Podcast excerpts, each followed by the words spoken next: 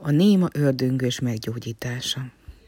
Miután Jézus lejött a hegyről, a többi tanítványhoz nagy sokaságot látott körülöttük, és írástudókat, akik a tanítványokkal vitatkoztak. Mikor pedig az emberek meglátták Jézust, elálmélkodtak és oda siettek hozzá, hogy köszöntsék.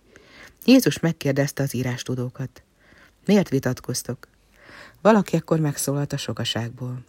Mester, ide hoztam hozzád a fiamat, akiben néma lélek lakozik.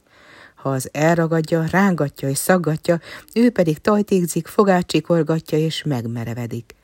Mondtam tanítványaidnak, hogy űzzék ki belőle az ördögöt, de nem tudták. Ó, hitetlen nemzedék, felelt erre Jézus, meddig leszek még veletek, meddig szenvedlek még benneteket, hozzátok ide a fiút. Oda is vitték Jézushoz, s mihelyt meglátta, a lélek azonnal rángatni kezdte a beteget. A fiú a földre esett, tajtékzott és fetrengett. Mióta lakozik benne ez a lélek? kérdezte Jézus az apjától. Kicsinykora óta. Gyakran még a tűzbe is, a vízbe is beveti, hogy elpusztítsa, ha valamit tehetsz, könyörül rajtunk. Ha hiszel, minden lehetséges, felelte Jézus. A fiú apja pedig könnyezve felkiáltott. Hiszek, Uram, kérlek segíts, hogy úrrá legyek hitetlenségemen. Jézus látta, hogy még nagyobb sokaság tódult össze, így dorgálta akkor a tisztátalan lelket.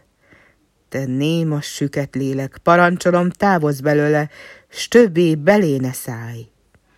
A gonosz lélek pedig nagy kiáltozás és szaggatás közepette távozott a fiúból, és az utána úgy feküdt, akár a halott.